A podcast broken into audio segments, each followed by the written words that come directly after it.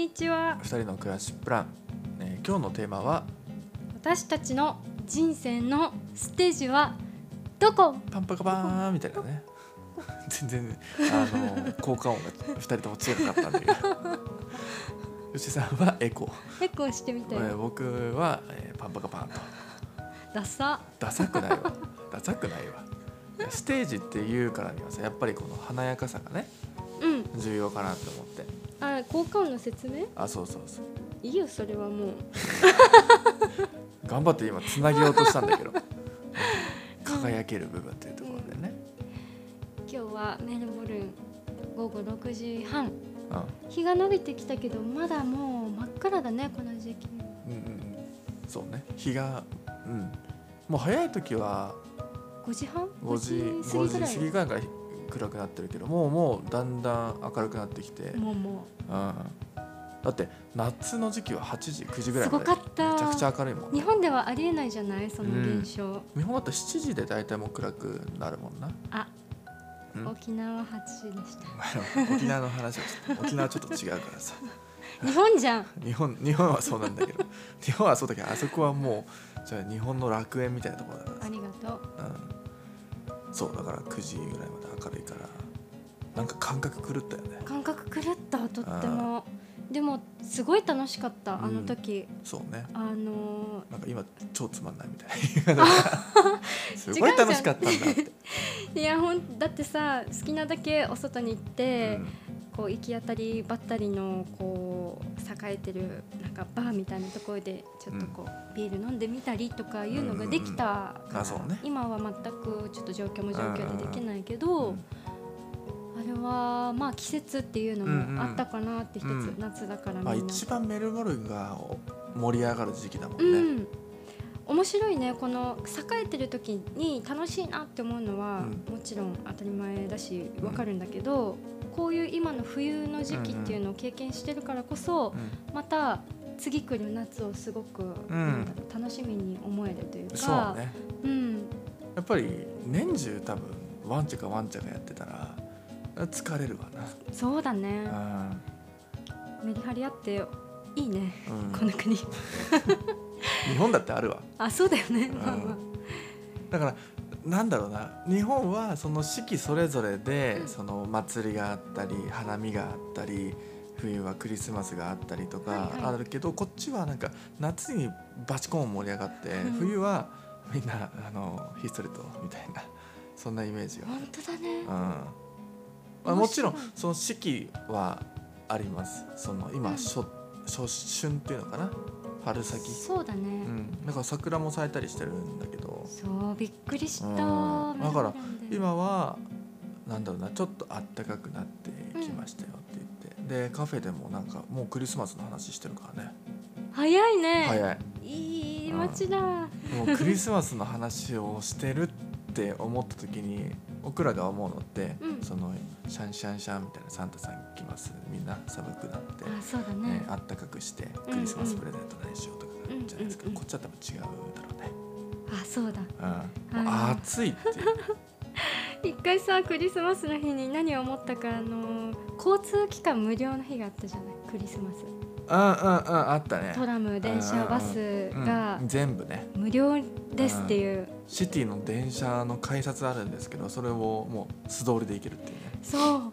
あの謎であり本当に興奮する、うん。あの一日に私たちブライトンビーチっていうメルボルンの一つ観光スポットに行ったんだけどあビキニとかあのパンイチでお酒飲みながらパンイチのサンタさんがセクシーなサンタさんとパンイチのサンタさんが、私たちはその状況をこううまく飲み込めなくて、うあの普通の格好でただ見つめその状況を静かに見つめて帰るっていう、もうなんかあの全てを悟悟ったかのようなもの眼差しで見てたね。いい写真がありました。いつかどっちかのアカウントで開けま開けどまややだ。やだわ。そうそれだけ盛り上がるうん。夏ね。これ夏から。のクリスマスも面白いというか興味深いです、うん。経験した上でやっぱり私は冬のクリスマスがいいなと思った、うんうんうん。あのちょっとこう背伸びしていい音楽聴きに行ったりとか、あ日本でやっていたことを思い出した時に、うん。あクリスマスはこうでもいいなってうんうんうんちょっと思ったけど、うんうんでも経験する分にはね全然うん。面白かったねそうね。だからちょっとやっぱり雰囲気が違う。違う、うん。パーティーって感じだね。そうそうそうクリスマスパーティーみんうな。で、ん。聖なる夜ではじゃないね。清しこの夜じゃないね、なかった。うん。EDM だもんね。EDM だった。もうドゥンドゥンクリスマスっていううん。きっとまたその郊外では郊外の楽しみ方が、そうそうそう。そホのリデーハウスとかでの楽しみ方がきっとあるんだとチャーチとかね、うんみんなでミサやったりとか、まあそれは新年かな。わかんない、あー確かに。まあでも夏のそのまあ観光スポットとしてもうん。おすすめなんで、うん。うん、まあぜひねメルボルンね。もし国境が開いたらいいんだけどね、本当だね。うん、開いたら俺も俺らもさっと帰れやすいし さっと帰ってこれるそうだからね、うん。うん。そうなんです。うん。まあ、というわけで今日のテーマは人生のステージはどこっていうね。つながんないけど。全然つながんないけど、始めましょうか。う、ん、ステージはどこっていうね。うん。まあなんだろう。一番輝きたい一番というかこんな時にこういう自分でありたいよあそう。そんな感じ。なかんそうそういうイメージでお話し進めてほしいんです、うん。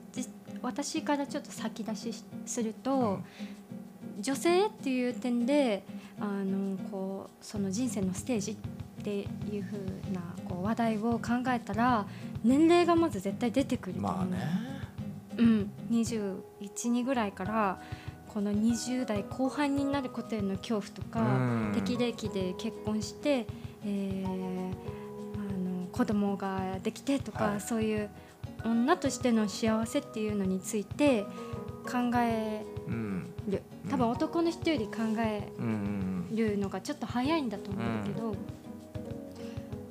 正直あ女としてっていうよりかは自分自身として年齢があんま気にならなくなったうんうんうん。それは何かあったんですか？別に日本と海外を比べるわけじゃないけど、うん。このメルボルンでなんかこう半年以上生活して現地の人と触れ合って輝いてる人っていくつになっても輝いてるの。うんあの私たちが会ったえっ、とあそっか名前は出さない方がいいか、うんね。あの日本私の友人付きで知り合った、あー方もうん。もうおばあちゃん言っちゃえば私ね。のおばあちゃんと同じぐらいじゃないかな。そう、うん。なんだけど本当にご健在でなんなら今の方がそのお仕事もバリバリやってるし、あのコミュニティを作って、うん。日本人同士でちょっと音楽のある生活をしているしってなった時にすごくのびのびあの生活していて、うん。でねなんかメディアとかでもねそのそうもう伝説のおばあちゃんみたいになってるあね。そうそうそう、ん。メルボルンにその一番大変な時にこの戦後？間もない時うんにこうメルボルンに移住うん。してでそこから日本人のコミュニティっていうのをうん。築いていったっていうその第一人者だったりしてその方が。でその取材を受けた当時のその写真もう50代60代だったのかな、うんうんそうそう。そこからこうわっと一気にこの花がうんうん出たというかそのさらに輝き出したといううんか、うん。そういうお話を聞いていたりするとなんかいつこの自分のピークをうん。迎えるのかって、その人それぞれうん。なんだなってうん。思った時に女性としてもやっぱり音楽をしている身としてもうん。やっぱり若いうちに花開いた方があのいいですっていう風にうん。育ってきたから、自分の考えってなかなか変わんないのかなと思ってたけど案外ここに来て生活しながらいやそんなことないんだなって気づけた、うんそうそう今バーッとお話ししちゃったけど、うんうん。だから自分でそのゆっくりだけど今本当に今までの人生の中で一番自分が今やりたいことに必死にこいて、うんその頑張れてるというか、うん。日々自分の成長を自分で感じていて、うんそうなってきた時になんか年齢とかじゃないなって思ったんうんです。うん。うん。めっちゃなんだろう今らしい考え方だと思うしうん。なんか、まあ、時代も時代でねその俺らのお母さんお父さんっていうのはこの、まあ、しいわゆる昭和の時代に過ごしてきて、うんでなんだろうな、うん、やっぱりいろんな人がその、まあ、子供を産むことそれで20代前半で旦那さんを見つけて結婚すること、うん。でその旦那さんはなんかね一家の大黒柱になるような、うんえー稼ぎをしてもらうこと、うん。でいずれはそのローンを貯めてローンあローンを作ってそのマイホームを買う車を買う、でまあ最終的には、えーローンを全部支払ってマイホームでゆっくり過ごすみたいな、うん。そういうテンプレートっていうのがあったけどまあね全然違うね。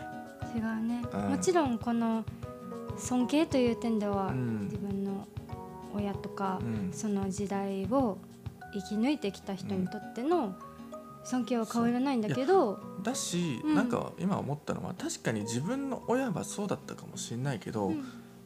でもそれって結局自分の親だけかもしれないじゃん。うん。って考えるともう本当に広く世界を世間を見た時にうん。もしかしたら今のこの若い時代若い時にこの固定概念をぶっ壊してその昭和の時にね、ぶっ壊してもうそんなの関係なくて私は私で生きていくんだっていう人が昭和にもいたかもしれない、あ確かに。うん、それってぜ往々にしてありえるありえるしそれがあくまで、うん絶対いたと思う。それがあんまり世の中に出ていなかっただけで,、うん。で今はその SNS とかで出てるけど確かにだ昔がむ全部そうだったかって絶対そうではないと思うんだよね。比べると昔と今で、そういう考えだった昔の人はもしかしたらなんかそれってなんか自分本っていうの、うん。自分中心なんじゃないかとかで、うん。もしかしたら批判を受けてたかもしれないね,、まあね。うん。今の考えは浸透してなかっうん。た可能性は高いね。まあでも確かに言え確かなことはやっぱり男女差別っていうのは歴史的に見ても大きかったから,、だからやっぱりその家庭に入るのが女性で、えー外に出るのが男性で帰ってきたら飯っつって男が飯っつってお母さんがご飯を運んでくるみたいなそういうねが歴史たどりますね。あーあるけど 俺結構その考え方嫌いで。よく言うよね、あー瀬波さん。平平等っていうのが本当に好きっていうかそれが当たり前だからさ。あんまし、うん、だゼミの先生、えー大学の時のゼミの先生うん。で唯一ゼミの先生で、えー先生が言ってた言葉うん。これがすっごく心の中に覚えてるんだけどうん。あの日本史っていうか、まあえー司馬遼太郎とかそういう日本の、えー小説家はい。とか、えーそういう人たちの小説を読んで、えーそこから、えーな何かを学ぼうみたいなそんなゼミだったんだけど、うんうん。で結構大学の副学長とかも務めてた偉い先生だったんだけどね。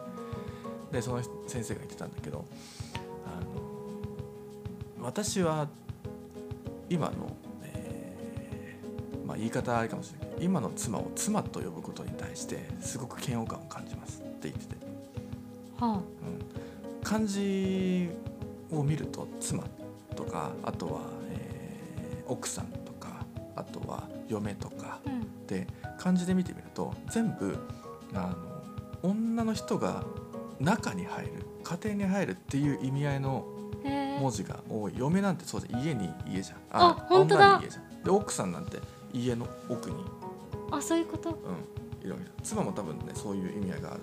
妻は多分ちょっと奴隷的な意味も含むっていうので私はそういう言い方をするのは嫌ですって言ってて。うんうん。ああなるほどなって。でもななんて言えばいいんですかってうん。なるわけじゃん、で私もいろいろと探してたんですって。うん。いろいろと探してる中で一つ見つけたのが連れ合いって言ってて。連れ合い？そう。一緒に連れていお互い連れ合うそばにいてお互いがそばにいて一緒に歩くこと。へえそう。これもめちゃくちゃ好きだなって思って。連れでもなく。うん。だ連れていくだけじゃなくて、うんうん。お互いが連れて一緒に歩み合うっていうね。いい言葉だ。あそうそうそう。だからすごくこの言葉って今のこの、まあ、女性ってね、そのうん。女性の立場とかの点を考えるとこの先生は先を言ってたなとは思うよね。うん。うん。なるさんしっかり継承してますその考え。うん。なぜならえ？毎朝私にスムージーを作ってくれます。そうあの僕朝めちゃくちゃ得意なんです。よでよしさんはめちゃくちゃ得意じゃないんですね。なのであの朝ごはんは僕いつも作ってるんですけども。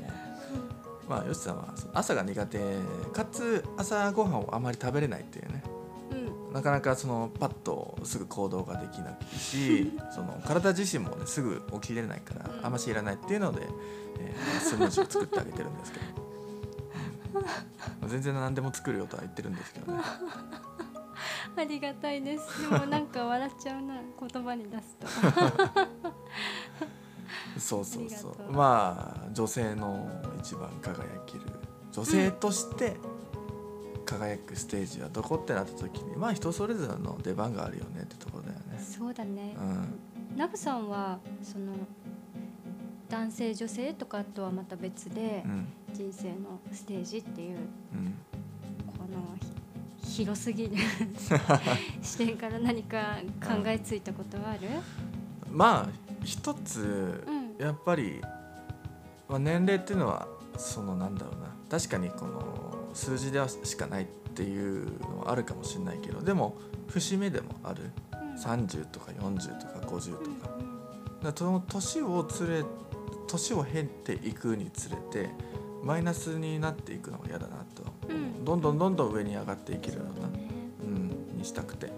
今はまあ20代後半でもうなんだろうなもう上昇気候になってるような気がしてるんだけど、まあ、30になってで一つ例えばじゃあなんだろうな会社を立ち上げるとか起業するとか、一つ自分の、えー大きな挑戦を成し遂げたい。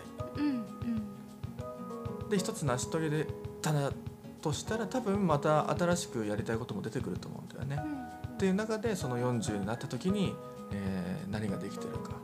で50になった時にも、えー40よりも50の方ができてるようなとか。うんうん。常に常になんか、あの新しいことに挑戦していきたい、いいね。うん、だからステージがステージっていう考え方はあまりしてない、うんうん。ステージって多分降りなきゃいけないじゃん。おう。上がることはできるけど 降りることもできちゃうからステージはあんまり好きじゃんごめんねなんか テーマを考えてくれたわいやいいよ。うん。でも今めっちゃドヤ顔していやたやめろよ。見逃さなかったから。まあラジオだからねわからないんですけどね、うん言っちゃった。うん、絶対わからないんですいやうん。いい。いい言葉です。